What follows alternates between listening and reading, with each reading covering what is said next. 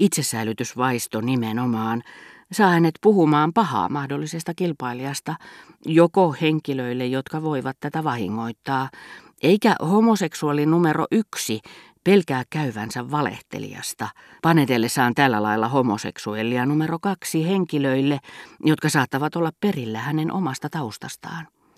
Tai sitten iskemälleen nuorelle miehelle, joka ehdottomasti on saatava vakuuttuneeksi, ennen kuin hänet mahdollisesti vietellään, että kaikki se, mikä hänen kannattaa asianomaisen homoseksuellin kanssa tehdä, koituisi hänen turmiokseen, jos hän erehtyisi tekemään sen tuon toisen kanssa. Monsieur de Charlie saattoi hyvinkin uumoilla Morellia uhkaavan vaaran Kotaarin taholta, jonka hymyn hän ymmärsi väärin. Hänestä homoseksuelli, joka ei häntä miellyttänyt, ei ollut ainoastaan hänen irvikuvansa, vaan myös selvä kilpailija.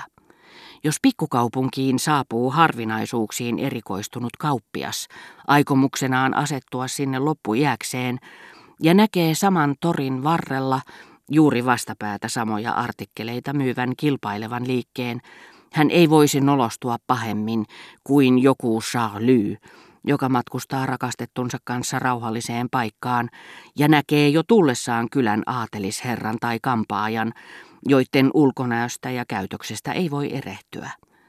Kauppias alkaa usein vihata kilpailijansa.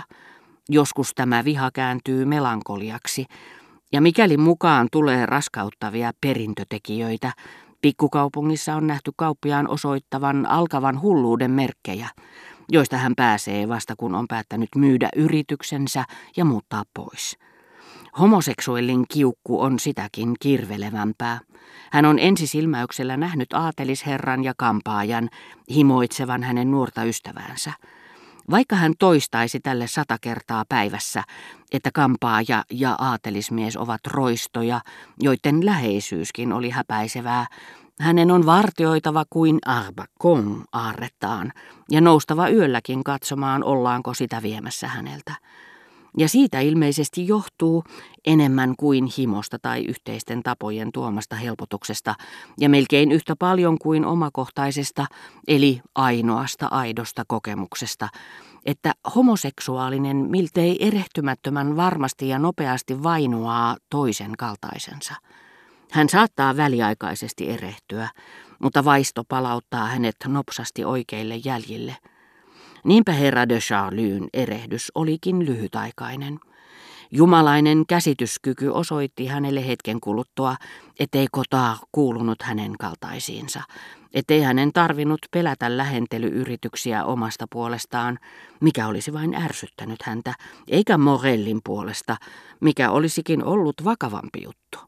Hän rauhoittui ja koska hän oli vieläkin kaksineuvoisen Venuksen vaikutuksen alainen, hän hymyili hetkittäin heikosti Verdorääneille, vaivautumatta avaamaan suutaan, vetipä hän vain vinoon toista suupieltään ja sytytti sekunniksi hyväilevästi silmänsä, tämä miehekkyyteen ihastunut mies, aivan kuin hänen kälynsä Germantin herttuatarkin olisi tehnyt.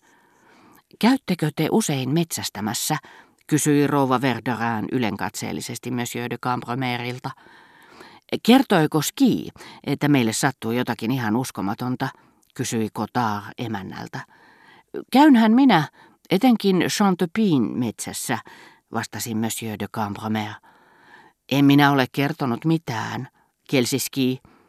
Onko se metsä nimensä arvoinen, kysyi Brichot Monsieur de Cambromerilta, vilkaistuaan samalla minua, sillä hän oli luvannut puhua sanajohdannaisista ja pyytänyt samalla minua salaamaan Cambromereilta, ettei hän arvostanut Combreen kirkkoherran esittelemiä.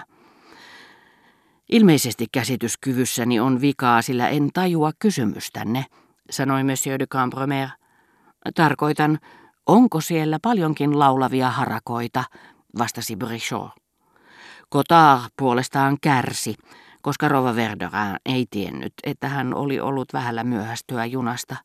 No mutta hyvänen aika, rohkaisi rouva Kotaar miestään, kerro nyt Odysseijasi. Se ei tosiaan ihan tavallisimpia ole, sanoi tohtori ja alkoi taas alusta tarinansa. Kun näin, että juna oli asemalla, jähmetyin siihen paikkaan, Ja kaikki skiin takia. Te olette kyllä vähän tärähtänyt, mitä tietoihinne tulee, ystävä hyvä.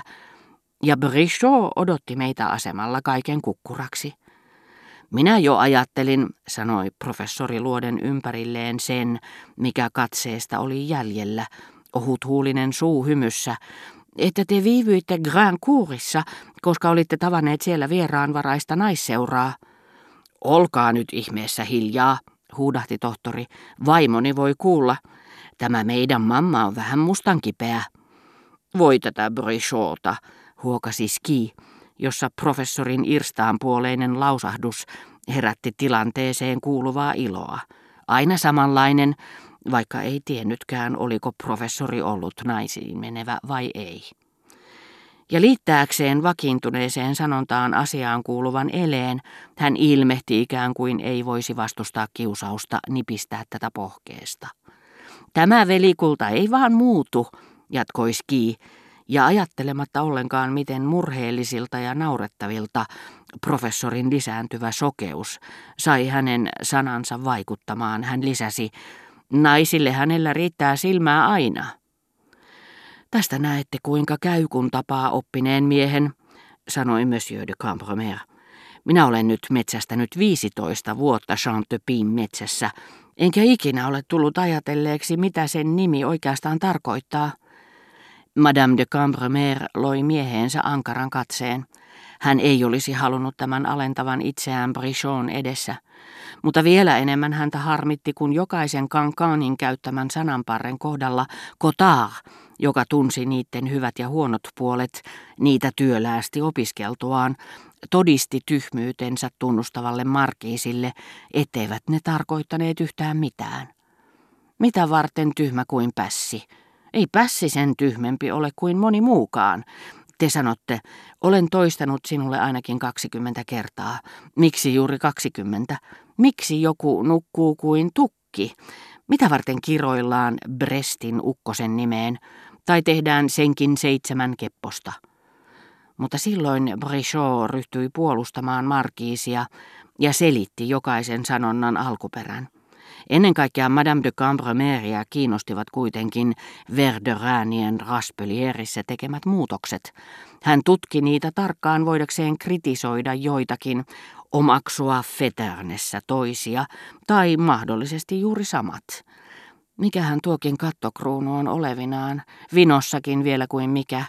Meidän vanhaa Raspelieriämme tuskin tuntee, hän lisäsi aristokraattisen tuttavalliseen sävyyn, aivan kuin kysymyksessä olisi ollut vanha palvelija, jonka iästä hän puhui vain tähdentääkseen, että tämä oli nähnyt hänen syntyvän. Ja koska hänen kielenkäyttönsä oli hieman kirjallista, en voi muuta kuin todeta, hän lisäsi hiljaa, että jos asuisin toisten luona, minua kyllä hieman arveluttaisi mennä ja muuttaa kaikki tällä lailla.